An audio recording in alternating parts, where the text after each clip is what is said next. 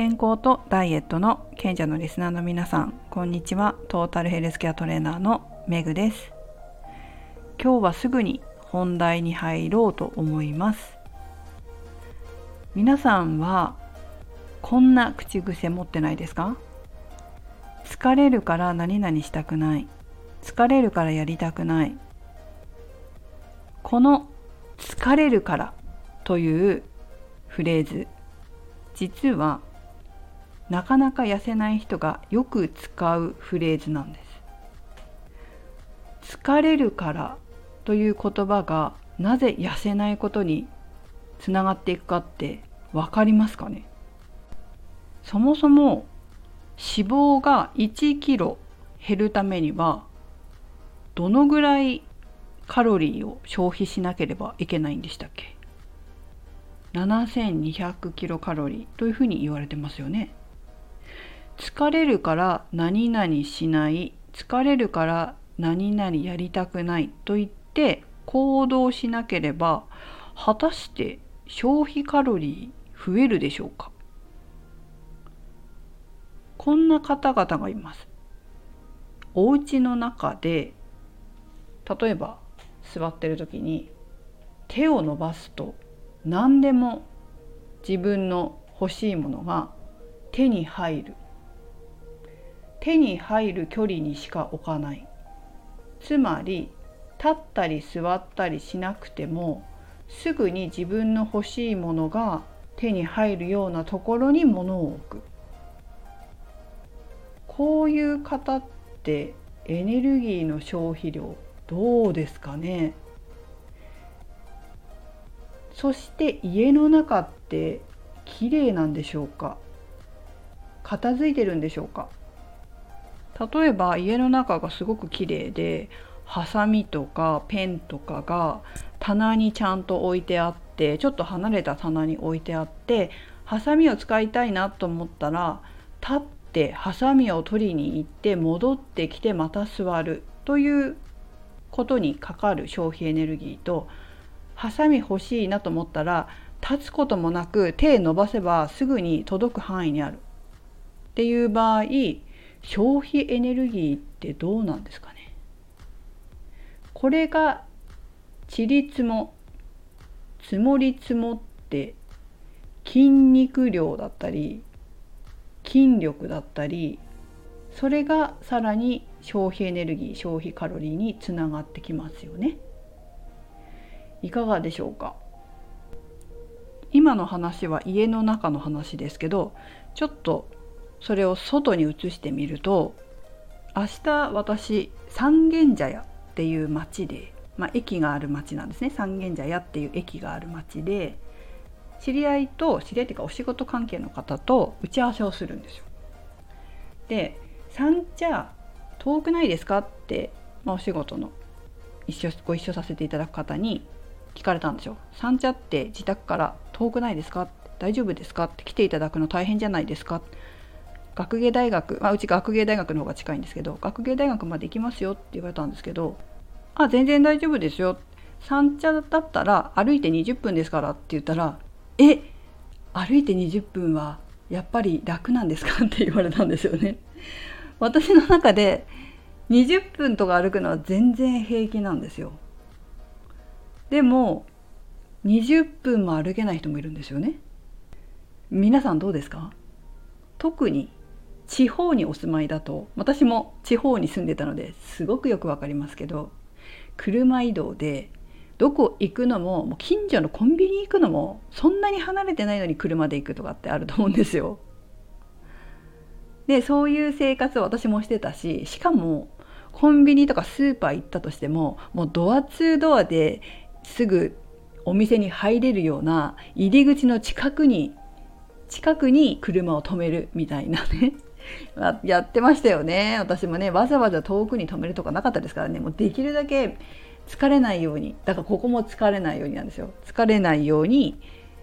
お店の入り口の近くに車を止める。こういうこともしてましたけどまあ地方の方は気をつけてください。わざと遠くに止めるっていう手だってあるわけですよ。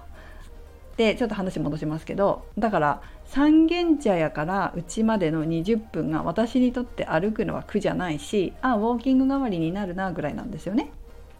でも20分も歩くなんて5分も嫌なのにもう駅まで行くのも嫌だっていう人もいるわけじゃないですか。なんでか疲れるからですよね。でもよく考えてみてください。疲れるっていうよりもあエネルギー消費できるな運動になるなダイエットになるなじゃあそのぐらい歩こうっていうふうにしていればエネルギーを確かに消費できますよね。こういう小さな小さな差がダイエットに大きく影響を及ぼしてきます。でこれみんなできるようになるんですよ。本当できるようになる人たくさんいるんです。このぐらいだったら歩けるの範囲が私の知ってる生徒さんだったらもうもう隣の隣の駅まで歩くのなんか普通みたいな普通になっちゃったみたいな人もいて、まあ、それまでそんな歩いてないんですよ。だけどダイエットに本気になって一生懸命取り組もうっていうふうに思ってね、えー、そうやって消費カロリーをなるべく稼いでいこうっていうふうに決めるとやっぱりできるようにはなるわけです。なので皆さんも無意識に疲れるから何々したくない疲れるからやらないっていうこの疲れるからっていう言葉を心の中だったり口に出して言ってないかっていうのをチェックしてもらえたらいいかなと思いますそしてあ自分言ってる使ってるよく疲れるからやりたくないって言ってるなって気づけた方はラッキーです。なぜなら気づいたら直せるから。ラッキーじゃない。つまりアンラッキーなのは気づけない人です。私言ってませんって言う人いません？いや言ってるよって周りからツッコミが入るぐらい言ってるのに自分では言ってないと思ってる。つまりどういうことかというとそれはもう無意識になってるんです。無意識になってて自分が考えたり口に出して言ったりしていることに気づけない。これが一番まずいんですよ。気づいたらラッキー直せるって思ってください。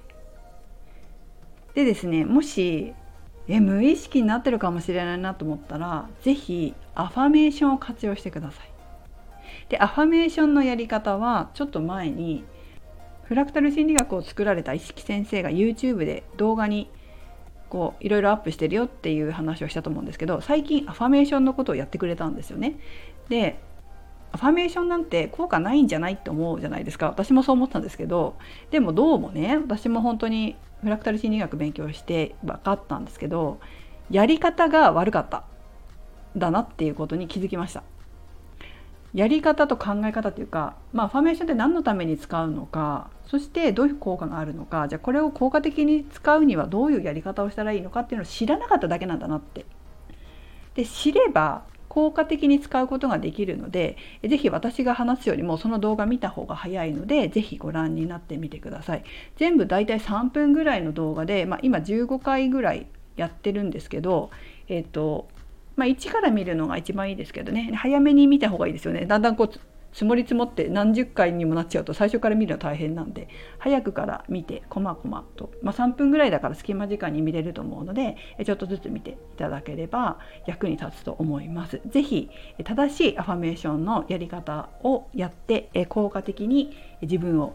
変える、まあ、ダイエットに成功する自分を作るために使っていただけるっていうのもいいんじゃないかと思います。まあ、内容はね仕事のことなんだけどダイエットにも全然使えますので応用して使ってみてください。でやり方わからないよっていう方は是非ねカウンセリングに来ていただければ私の方でもご案内しますので是非ね動画ご覧になってみてください。はいということで今日は痩せない人に共通している言葉の一つご案内しました。ぜひ自分の口癖、まあ、口じゃなくて頭の中で思ってるだけでも同じですのでチェックしてください。そして直してください。メグでした。